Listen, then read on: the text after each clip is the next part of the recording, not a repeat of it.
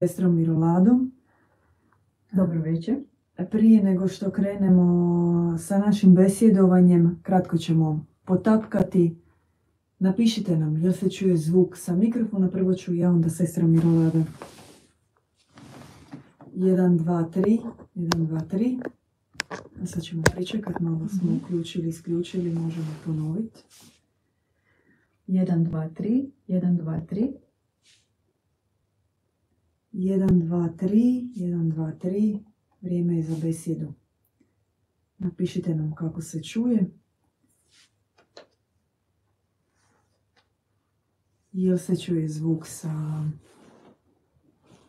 sa naših bubica? Evo potapkamo još jedan put. Evo ja. Kažu nam da nije na bubice, sad ću probati još jedan put. To obično pomogne samo ovaj na receiveru. Idemo opet. Bubice kažu nam da je sad dobro. Bravo. Večeras između ostalog govorimo um, o konceptu koji s jedne strane se može činiti da je isključivo duhovan, služenje, no istovremeno pokušat ćemo objasniti kako to implementirati u vašu i našu svakodnevicu, kako u tome uvidjeti ključ vlastite e, promjene i kako razlikovati služenje, odnosno kome služimo, za što se trudimo i kakvi su plodovi našeg služenja. Prvenstveno želimo napomenuti da služiti znači pomagati, a ne robovati, ne crnčiti, ne nadničariti, nego ono ima u sebi aspekt volje, motivacije i želje. Ne uključuje prisilu. E sad, sestra Mirolada, ti nam daj tvoj večerašnji zadatak dat nam definiciju što je, što podrazumijeva služenje i kako gledamo na njega. Um, postoje tri, tri stupnja služenja o kojima bismo vam večeras htjeli govoriti. Uh, to je prije svega početnički stupanj, zatim srednji posvećeni i visoko posvećeni. Um, o svakom od njih ćemo malo eto, govoriti, o svakoj ćemo nekoliko rečenica, objasniti vam o čemu se tu radi. Početnički stupanj, to je stupanj onaj koji poznajemo u ovom životu. Mi služimo svojim obiteljima, poznanicima, svojim prijateljima, oni koji su možda financijski malo jači, rekli bismo, oni često ulažu u neke humanitarne programe, isto tako. No, Možemo na to gledati kao na spremnost pomoći apsolutno. bližem krugu Mhm, ljudi mhm. ili e, širem krugu ljudi Mhm. po našoj želji. Po našoj želji. Svakako po našoj slobodnoj volji. Em, znači, u nekom u čovjeku postoji ono načelo napasti drugog čovjeka, odnosno napasti bližnjega. Međutim, mi trebamo progledati na onaj svijetli aspekt u čovjeku. Znači, onaj aspekt koji se konkretno dokazao i sad u vrijeme covid ove zadnje tri godine, u vrijeme rata, u, u vrijeme potresa. Potres je bio isto, isto nekoliko puta u Zagrebu. Znači, mi pomažemo nesebično svojom voljom onima koje uopće ne poznajemo. Da, to su oni trenuci kada mnogi kažu čovjek je grozan, Mhm. čovjek je na vrhuncu zla, Mm. homo homini lupus, sve će napraviti da jedan drugoga Mhm. uništi, ali istovremeno vidimo da u vremenima poteškoća i iskušenja ne treba Mhm. čovjeka puno Mhm. nagovarati da bi pomogao drugom. Što potvrđuje mm, milosrdno načelo u njemu, načelo služenja, um, ljubavi prema čovjeku, u osnovi biofilije. No, osim toga što možemo reći je da je to zaista isto u arhetipu svakog naroda. Da to nije, znači, Mhm. to načelo, taj svijetli aspekt i ta spremnost pomagati bližnjem je u nekim narodima više istaknutija i oni su gostoljubiviji u odnosu na druge narode. I to jest u čovjeku. Mnogi ističu balkansku gostoljubivost. I uvijek se kaže za razliku od zapada koji je hladnog, zatvorenog srca, Ćemo to tretirati kao predrasude i generaliziranje ili... Pa ja ne znam, ja imam iskustvo da sam živjela i na zapadu i odrasla sam na Balkanu, živjela godinama na zapadu i ja to mogu potvrditi. Da je ipak nekako tu na našem Balkanu da su ljudi gostoljubivi, nekako mogu reći i služe više drugima, ali su otvoreni za nove kontakte, dok na zapadu je to više svaki samo za sebe. Vjerojatno su i e, razlozi toga puno kompleksniji. Apsolutno. Možemo ipak malo ima Apsolutno. No, kao našeg subjektivnog pogleda na to. Razlozi su i duhovni mm. i nacionalni, nacionalni, društveni i tako dalje. To nam je bio znači otprilike prvi stupanj prvi služenja s kojim smo svi upoznati. Drugi stupanj. Znači, drugi stupanj bi bio srednje posvećeni stupanj. To je stupanj koji nam se otvara, e, sam koncept duhovnog služenja koji nam se otvara onda kad stvarno stanemo na duhovni put. On kad krenemo duhovnim, kad krenemo duhovnim putem. Tako je. on sadrži, ima dva aspekta. Znači, jedan je onaj koji se odnosi na naš osobni razvoj. On služi nama kao instrument naše promjene. Znači, da mi postajemo bolji kroz duhovno služenje. mm Može, recimo jedan konkretan primjer kako se to događa. Primjer. Mi smo po starim navikama navikli nakon nedjeljnog ručka na brzinu oprat suđe, udaramo loncima, radimo buku. No, kad služimo po duhovnom konceptu, ipak to radimo s nekim mirom i ne radimo više to po tim starim navicama, navikama. Možda je čak još, još bolji primjer. Jedan drugi. um, ono što bi mi recimo radili preko vikenda, mi bi odlazili u prirodu ili bi ostali pred televizijom i gledali cijeli dan Netflix ili šta drugo. No, mi se odlučujemo i sami sebi kažemo danas, odnosno ovaj vikend idem služiti Bogu. I znači mi uzimamo ruksak, uzimamo knjige sa sobom i idemo u misiju. u misiju, znači idemo razgovarati s ljudima, idemo rasprostraniti knjige. Znači idemo slu, time služimo Bogu. A u ponedjeljak opet na Netflix? A u ponedjeljak nadamo se ne na Netflix. to, je, to je sve proces koji se, proces promjene. Znači to, to nije nešto što će se dogoditi preko noći. Ja barem moje iskustvo nije tako da se to može dogoditi preko noći. Je li može svaki čovjek koji se, ajmo reći, obrati, odnosno koji mm. osjeti koji traži duhovne odgovore, mm koji se približi Bogu milima, ajmo konkretno. Mm. je li svaki čovjek može prihvatiti služenje? To je dobro, jako dobro pitanje prihvatiti služenje nije jednostavno. Ovisno o tome kako smo živjeli u ovom svijetu. Ja osobno ne znam, ne bih htjela se stvarno konkretizirati, međutim e, ja osobno smatram da i je i nije jednostavno. Ovisno stvarno kako smo imali pozadine, kako smo odrasli u obitelji, e, da li smo bili, da li smo imali dominantnu braću, sestre, očeve ili majke, kakav je odnos bio na poslu, kakav smo imali odnos sa prijateljima, evo to je u ono, nekako u sklopu svega toga je, ja bih rekla da je nekima teže, a nekima je jednostavnije. Da, majka je, da. majka Eufrazinija kaže u svojoj knjizi koju možete pogledati na našem webu, na Facebooku, gdje se nalaze njene svetačke upute. Ona je bila mm. duhovna učiteljica djeda Ivana. Ona kaže po neke duše jednostavno dođu u takvom stanju da mm. one ne mogu izvanjski služiti. Mm. One se jednostavno trebaju uroniti u molitvenu blagodat, nahraniti mm. se od te sfere, dobiti utješenje. I to je ono što je njima potrebno. Možda one čak i s vremenom postanu molitelji. Za druge duše to je potrebno kao ključ vlastite promjene. E, zato što ono postane duhovno služenje, odnosno zadatak za koji te se zamoli e, da ga obaviš, on, on će pokazati tebi boljke. Mhm. Da, da se najjednostavnije izrazimo. Je li tebi, ti možeš dobiti zadatak opred suđe pripremi trpezu.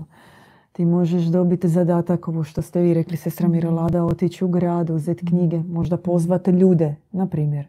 Dobiješ u ruke pozivnicu za bogumilsko predavanje i molbu nađi Božeg čovjeka, pozovi ga na predavanje da dođe. I ti izađeš u grad i ti shvatiš da u trenutku kada se ti trebaš približiti čovjeku, da imaš osjećaj kao da ti je nevidljiva kanđa sjela na grlo i ne možeš mm. progovoriti. I to raskrinkava u tebi mnoštvo zabrana, kompleksa, neuroza koje su utaborene. I tek sama situacija posluha e, ti pokaže na što moraš progledati. Mm.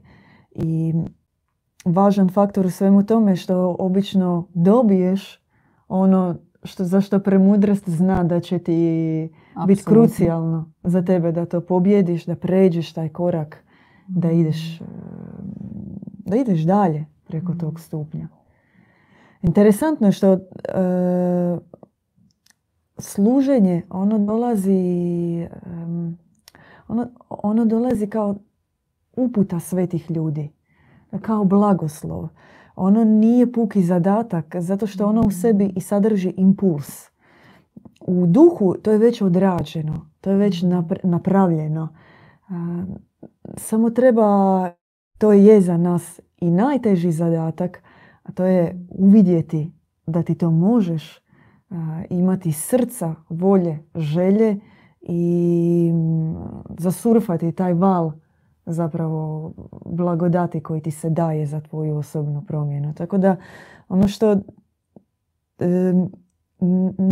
zapravo najteže je progledati da između nas e, i osobne promjene, odnosno prihvaćanja služenja, stoji iluzija.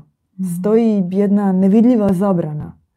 U principu mi to možemo, samo nam treba Impuls. raspršiti mhm da, raspršiti iluziju da ne možemo.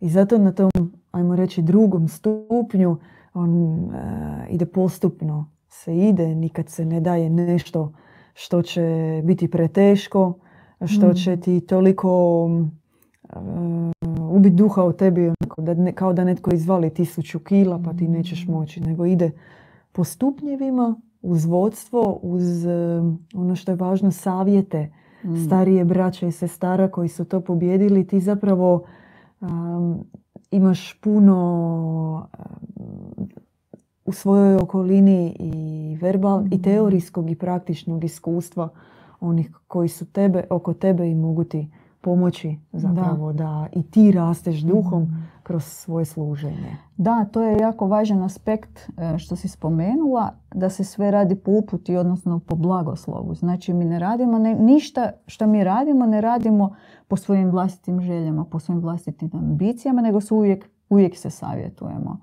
I upitamo se, svaki put se pitamo što od nas želi Bog, što od nas želi Majka Božja u tom trenutku, gdje smo, šta da radimo. I onda će biti i blagodati, onda će biti i našeg duhovnog napretka i naše unutarnje promjene. A što je s onim, kako ide ta rečenična konstrukcija, ne osjećam da bi danas trebalo ovako ili osjećam, vidim da bi trebalo nešto napraviti onako. To, to je Hoću reći što ako ja danas mm ne želim ništa ili želim mm. ovako nešto napraviti. Mm. Zašto ja ne bih postupala po onome kako meni mm. dođe?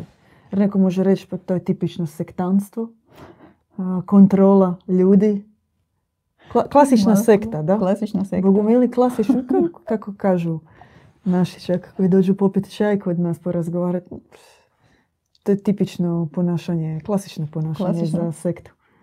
E, to je jako velika zamka kad, kad, kad, uopće kad nam se javi taj, taj glas, a ja se baš danas ne osjećam ili nešto, e, nije mi baš nešto dobro, pa ne znam, možda danas i ne, možda bi bilo bolje sutra, sutra je sunčano vrijeme, kao pa, sigurno bi bilo više uspjeha u tome. Međutim, to je velika klopka.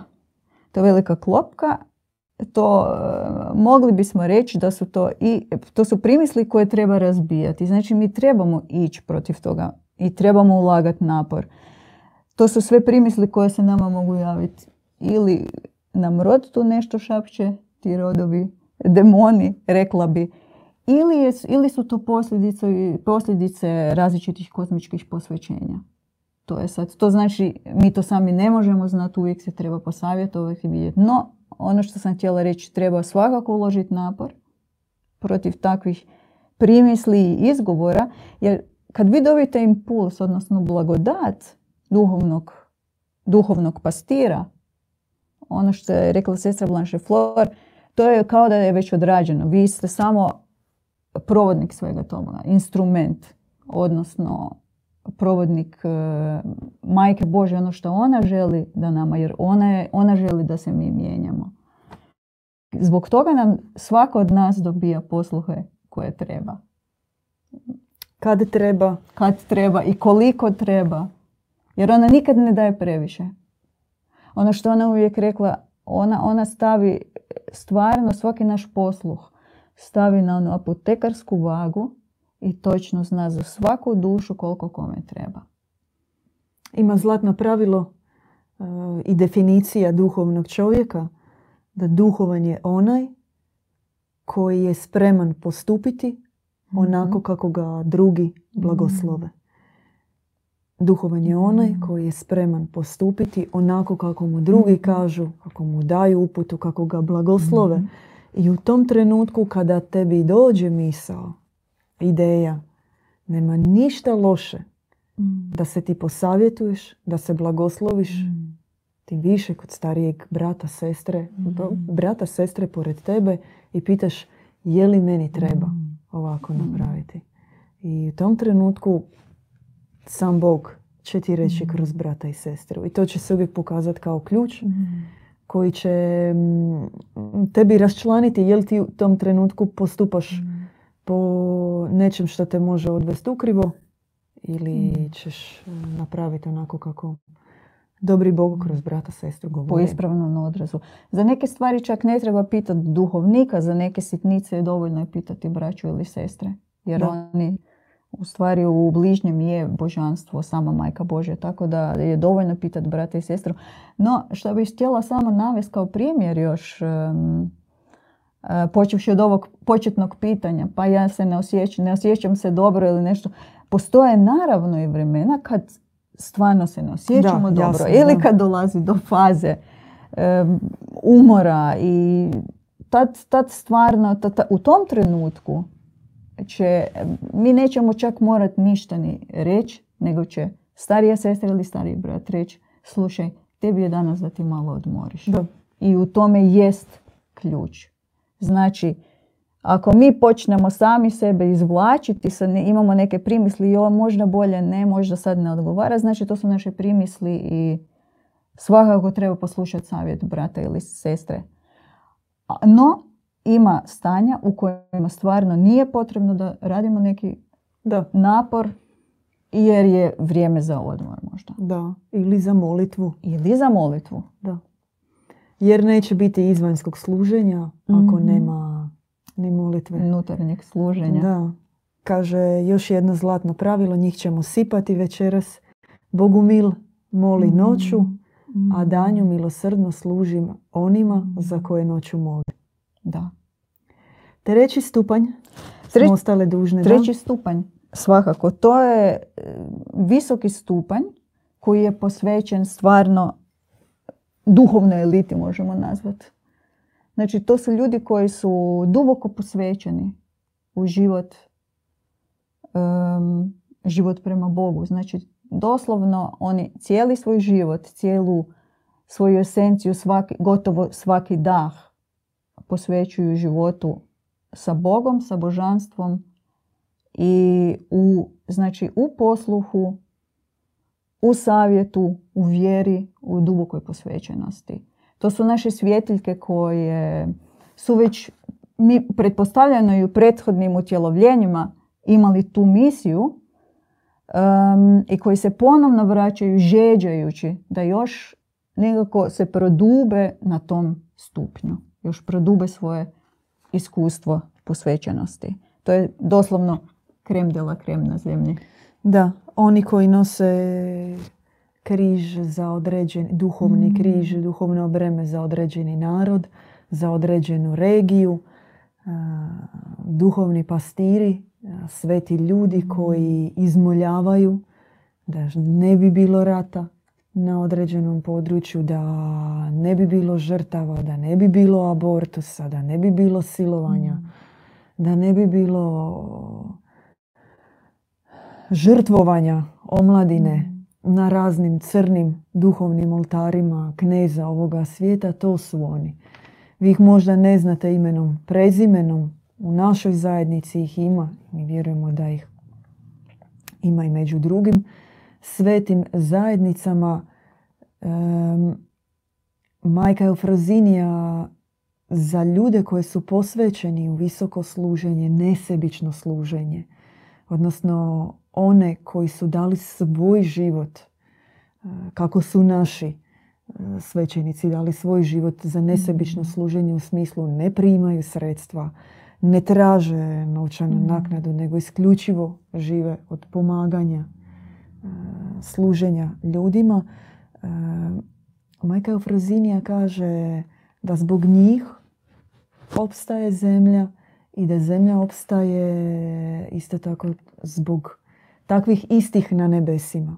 Zato što je izmoljavaju, zato što zemlju izmoljavaju ovdje i zato što je izmoljavaju sveci na nebesima. Ali istovremeno upozorava te e, svećenike, religioznike Mhm. koji su to uzeli zdravo za do- gotovo, koji su se ogrezli u parazitizmu, Mm. lijenosti, koji ne služe. I ona kaže u svojoj knjizi koju smo spomenuli da su tipični grijesi takvih svećenika e, bez, e, gordost, samosažaljevanje i bestidnost. Mm. Zbog svoje gordosti oni mogu izgubiti e, karizme, duhovne Mhm. karizme i darove koji su dobili. U smislu iscjeljivanja ljudi, Mm. Velikog pomaganja, razrješavanja određenih problemskih situacija. Zbog e, samosažaljevanja će izgubiti služenje. Mm. Neće više moći biti tu za ljude jer će biti uronjeni u svoj bludni mrak. Mm. A zbog bestidnosti će izgubiti vjeru. I ona kaže za, takva, za takvo posvećenje što je izuzetno opasno jer u svakom trenutku po istovjećivanju s vanjskim svijetom vi zapravo možete izgubiti kompas što do čega ne bi trebalo doći jer je to u konačnici tragedija duše, ali i tragedija iz zemlje čovječanstva. Ja bi se možda još navezala kratko za, na majku Eufroziniju. To bi, u stvari bi mogli spomenuti još kao jedan stupanj, dodatni stupanj, kao četvrti stupanj u zagradi. To je stupanj na kojem je primjerica majka Eufrozinija. Ona je rekla ovako, napokon sam mislila da sam se uspokojila, a onda me majka Božja pozvala. E, što ona želi time reći? Ona, ona želi time reći da se služenje nastavlja na nebesima. Znači služenje se odvije i u nebeskim i zemaljskim uvjetima. I sama majka Božja nama neprekidno služi. Da. Kako? Kako nama majka Božja služi? Pa upravo ona služi da bi nas uspokojila, umirila, da bi nekako čula naš vapaj, kako bi smanjila zlo na ovoj zemlji. Isto tako kako bi em, zaustavila fatalne programe u kojima se, u kojima se mi vrzmamo i uvijek ko, ko onaj štakor u, u, u kotaču. Em, tako da se služenje neprekidno odvija. Čak i od same majke Božje nama. Ona je jednom, ona je isto e, govorila imajte najskromnije mišljenje o sebi samima i visoko mišljenje o bližnjima, što očišćuje um i čini ga djetinjasto naivnim. To je isto jedan od znakova kako ona nam daje impuls, kako mi nismo u tom trenutku važni u smislu ako možemo pomoći drugomu i služiti bližnjim. Koncept služenja e, nije stran čovjeku. Mm. Možda da rašlanimo e, u svijetu u kojem živimo Mhm. kako i kome služimo Mhm. i u čemu je razlika između duhovnog služenja. Pa mi se kao prvo moramo zapitati kome mi zapravo služimo. Znači služimo li majci Bože ili služimo li knezu ovoga svijeta. Sad moramo definirati. Definirat ćemo Ko je tko? svakako. Ko su protagonisti? Ovako, znači u, mi smo već pričali o služenju bližnjem, znači to je put služenja majci Božoj. To je znači ovaj dio o kojem smo sad pričali. No osim toga ima Mhm. još u konceptu duhovnog služenja, toga je više. Izvanjskog, unutarnjeg, izvanjskog u vidu molitve, Apsolutno. post, Posta, psaltire, klanjanje, Mm. um, ili pri, o- Mm. uključenje u misiju, a, briga oko knjiga, lektoriranje, Mhm. prevođenje a, i tako dalje. Znači ima različitih koncepata a, Služenja. duhovnog služenja Duhovnog na služenja. koje lepeza toga na duhovnom putu i vi se možete uključiti u to i hoćemo reći da nema ograničenja Apsolutno nema. ako mislite, ako želite sve to djelovati, možete financijski pomoći onima Mm. Koji to rade. Evo primjerice naša braća su sada u Beogradu, otišla su na put, otišli su autom, nosili sa sobom baš naše knjige i knjigu uputa majke Eufrozinije i to se može podržati i biti kum. Ne mafijaški kum, nego sveti kum dobre bogumilske braće i pomoći da se centri grade, da se ljudima pomaže, da se Mm. predavanja, seminari, svjetski kongresi organiziraju, možete direktno sudjelovati u tome. U svom gradu organizirati, sve je to duhovno služenje. Želimo naglasiti da u tome nema crno-bijelo ili Samo mi farizejstva, licemjerstva, da, nego Mm. Braća, sestre smo ovdje na zemlji i Bog nema ograničenja u milosti koju želi spustiti kroz služenje, a mi imamo volje i srca e, sa svojim savjetima, uputama pomoći ako želite. Javite se. I što je najbolje u svemu tome, u tom e, služenju financijskom, znači vi ne morate biti e, u našoj zajednici, u bogumilskoj zajednici. Vi možete financijski podržati znači, e, misiju pomazanika na ovoj zemlji. Da. I što je naj, najzanimljivije, ništa vam neće faliti. Taj novac koji ćete vi uložiti u desetorostručit će se na neki način, vratit će se možda zdravlje vašim obiteljima ili vama samima, vratit će vam se snaga, odjednom ćete ozdraviti ili bilo je već puno čuda koja Da. su se događala. No, možda da kratko spomenemo još, e, znači ako postoji služenje u kojem smo sad pričali, služenje koje mi doslovno nekako definiramo kao e, ropsko služenje. Mhm. E, Kao, tako je. Em, ropsko služenje, po tim smatramo da to, treba se stvarno iskreno upitati kome služimo. Da li mi služimo svom šefu na poslu? Da, možemo to kroz konkretne primjere, Konkretne primjere. objasniti. Da li služimo YouTube-u, Netflixu u kojeg buljimo cijeli vikend ili, ili služimo ljudima? To je za mene konkretno. Da možemo o tome čak i odvojiti primjer, e, Mhm. to jest odvojiti te pojmove. Znači, prosječan čovjek, on e, ide na posao, e, digne kredit, Mhm. plaća taj kredit, e, e, život mu je od 8 do 4, nakon toga Ili još dulje. umoran ili još dulje, vikendi, jedna Mhm. špranca koja se vrti i ti zapravo duhovno, to je doslovno Mhm. kao da ti netko siše krv cijelo vrijeme. Ono što mi želimo reći, i vi služite, no služite. Bogu novca, Mm. služite Bogu uzurpacije, služite mm, Bogu farmacije Mm. koji će Filmskoj industriji. kemijskoj industriji, vojnoj industriji, podržavanjem raznih sistema vi zapravo služite kao dio sustava koji je formiran od vraga ovdje na zemlji kroz njegove institucije, bilo religiozne, bilo političke, društvene, a, medicinske, a, vi služite njemu. U tom smislu služenje zapravo postaje robovanje. Robovanje.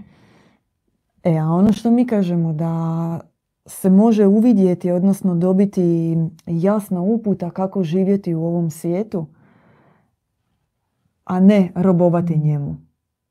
To naravno ide kroz konkretnije primjere za osobnu situaciju svakoga, no primjerice imaš kredit, može se porazgovarati o tome kako se riješi toga, uvidjeti kada se čini da nema rješenja kroz razgovor e, sa iskusnom duhovnom osobom, pastirom, e, može se uvidjeti kako duhom razriješiti tu situaciju kroz određeni period što bi mm, to breme nestalo.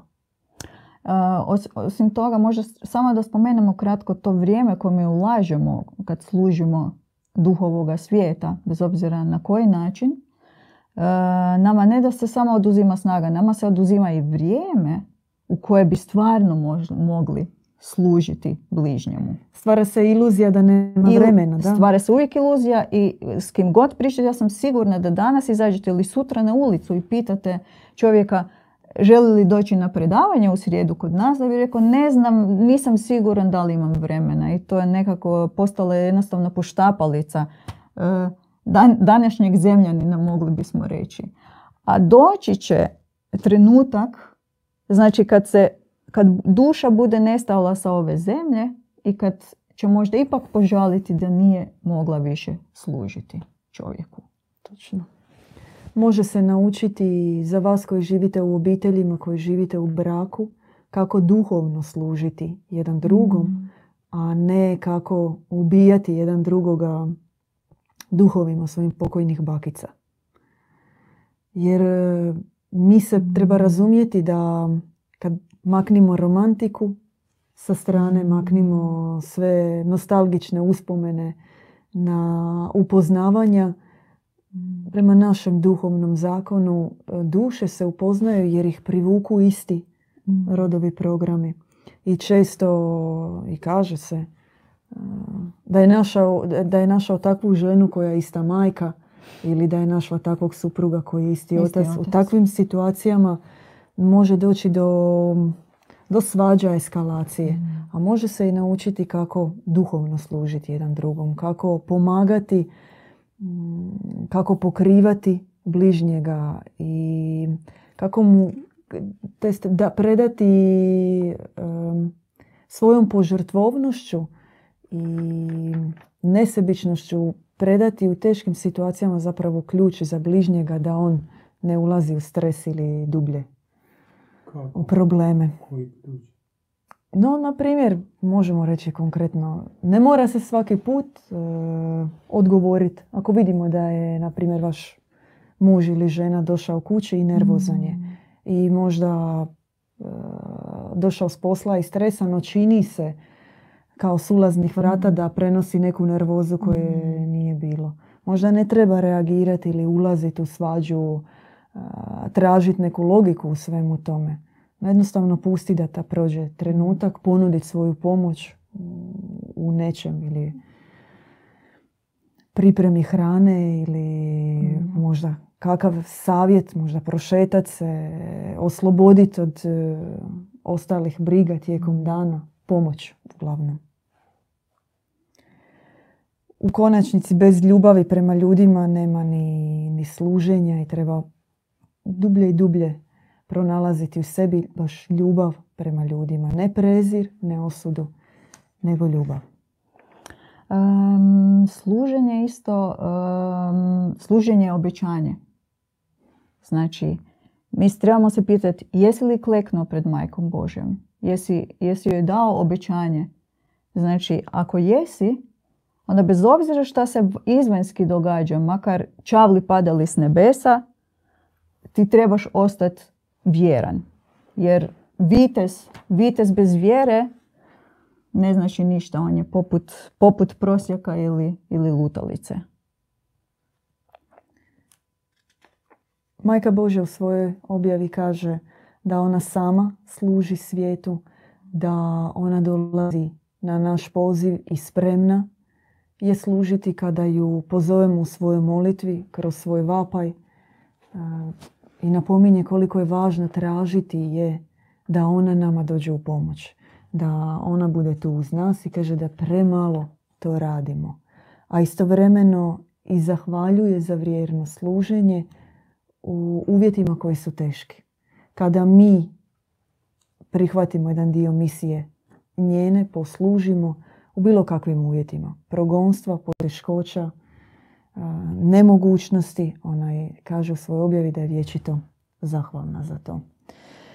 E, došli smo do kraja mhm.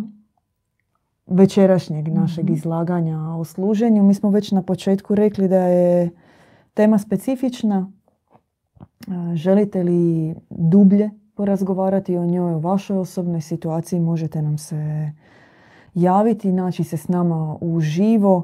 E, zato ima e, prilika već sada u srijedu drugog 11. u našem Bogumirskom centru u Zagrebu u 18 sati. Mhm. E, služite, služite, služite, služite nesebično bližnjima, barem prvom krugu ljudi oko vas ne tražite ništa za uzvrat uvidite božanstvo u bližnjemu. Ako želite dublje naučiti kako se to radi, eto vas mi možemo naučiti, ali nećemo prodavati know-how na YouTube-u, zato morate doći kod nas uživo.